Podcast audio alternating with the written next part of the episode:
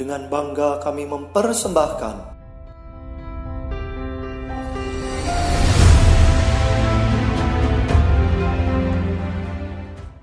Podcast Gema, Gerakan Melayani.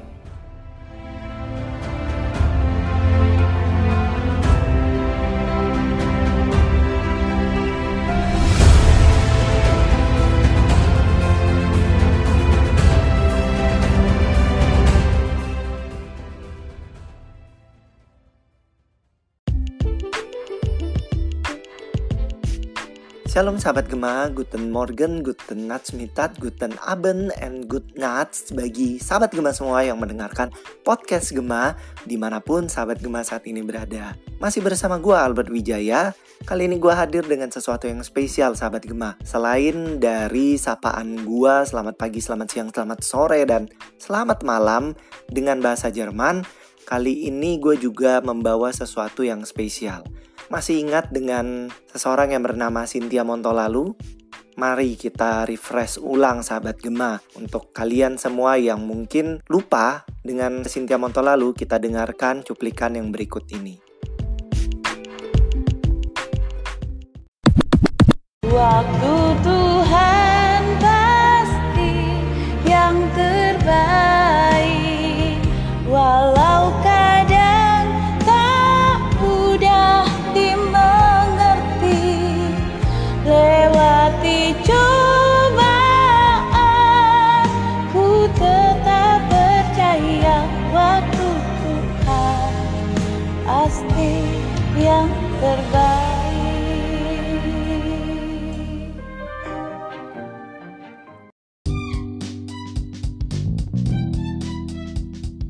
Iya sahabat Gema kita telah bersama-sama mendengarkan cuplikan dari kesaksian pujian saudari Cynthia Montolalu di mana dia kemarin beberapa episode yang lalu telah membagikan kesaksian bagi kita semua. Nah, sebelum gue lanjutin, gue akan meminta maaf kepada kalian semua, sahabat Gema, apabila sahabat Gema yang berada di Jerman mendengarkan podcast ini dan merasa bahwa pronunciation gue salah dalam pembacaan selamat pagi, selamat siang, selamat sore, dan selamat malam dalam bahasa Jerman.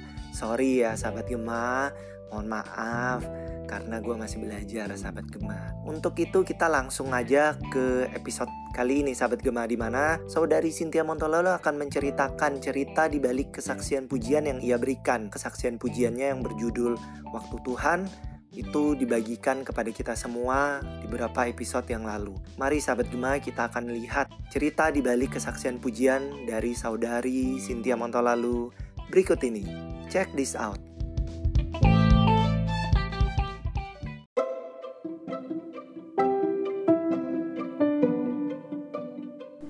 Shalom, aku Cynthia Montolalu.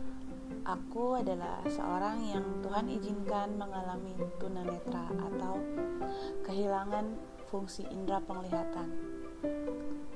Sebelum lebih jauh, tunanetra itu ada yang totally blind atau benar-benar nggak bisa melihat apa-apa lagi, seperti aku. Ada juga yang masih punya sisa penglihatan atau disebut low vision. Kenapa aku milih pujian waktu Tuhan pada podcast sebelumnya untuk aku nyanyikan?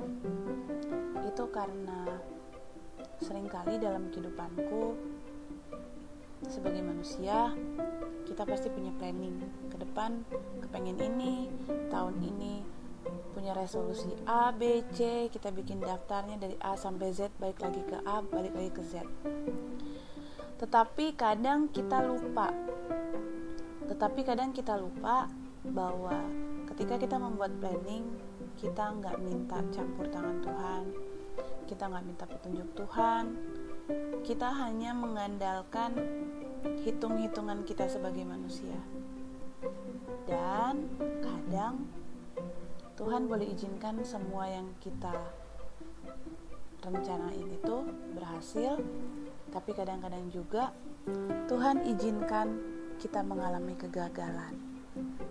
Nah, kalau pas berhasil sih asik-asik aja ya, pasti semua senang. Wah, berhasil. Cuman kadang orang lupa waktu berhasil itu semua karena campur tangan Tuhan. Kita kadang-kadang mikirnya, berhasil karena kita telah merancang dengan penuh perhitungan yang matang dengan berbagai eh, dalil-dalil kita makanya kita bisa berhasil dan akhirnya kita lupa dia bersyukur nah um, ada suatu ketika saat aku ngerasa semua yang aku rancang, semua yang aku hitung-hitung, semua yang aku buat tiba-tiba berantakan. Berantakan secara mendadak dan drastis. Dan aku merasa sampai pada titik nol. Ketika mengalami hal seperti itu, aku datang ke Tuhan, aku bilang Tuhan, aku nggak sanggup. Tuhan di mana? Kenapa Tuhan tinggalin aku? Aku udah bener-bener gak sanggup Tuhan. Kadang aku sampai nangis. Mungkin kadang dalam doa tuh aku marah. Tapi aku berpikir gini, daripada aku marah ke orang lain, doa ini buat aku adalah sebuah sarana untuk berkomunikasi sama Tuhan. Jadi, sebagai Bapak kita, aku boleh dong curhat ke Tuhan. Aku bilang Tuhan mungkin kau pikir atau mungkin dalam rancanganmu aku mampu melewati semua ini. Tapi secara manusia aku udah gak sanggup Tuhan tolong hentikan. Aku udah benar-benar gak sanggup. Tuhan di mana? Kadang aku nanya seperti itu. Dalam tangis dalam kemarahan tapi aku selalu datang ke Tuhan. Dan di saat-saat aku merasa semuanya udah nggak ada jalan lagi biasanya Tuhan itu. Bukan biasanya selalu Tuhan bekerja. Tuhan bekerja dan aku jadi ingat ada firman Tuhan yang bilang tidak akan dibiarkannya sampai tergeletak. Gak apa tuh e, lengkapnya seperti apa tapi inti dari firman Tuhan itu seperti itu. Dan di situ ketika aku pasrah e, pasrah dan menyerah menyerah nggak selalu pasrah ya. Uh, ketika aku pasrah aku menyerah itu Tuhan akan tunjukkan apa yang dia inginkan terjadi dalam hidupku dan itu pasti suatu hal yang luar biasa apa yang gak pernah aku pikirkan sebelumnya apa yang gak pernah aku rancangkan tapi ketika aku menyerahkan semuanya ke Tuhan itu memang benar-benar Tuhan membuat segala sesuatu indah pada waktunya. Dari situ aku jadi yakin dan percaya bahwa memang waktu Tuhan itu ada yang terbaik. Awalnya aku dengar lagu ini ya suka, suka aja, suka sekedar suka. Wah, lagu ini memberkati nih.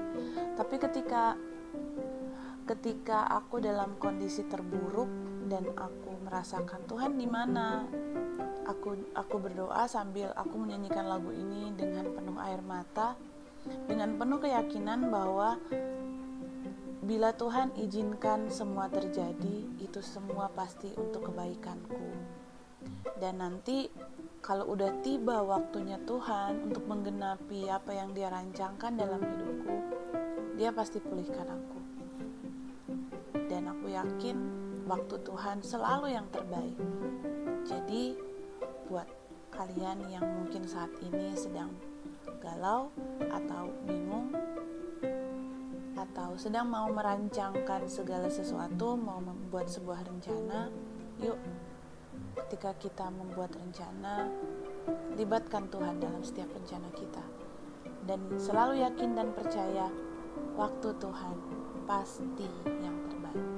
Oke, Tuhan memberkati.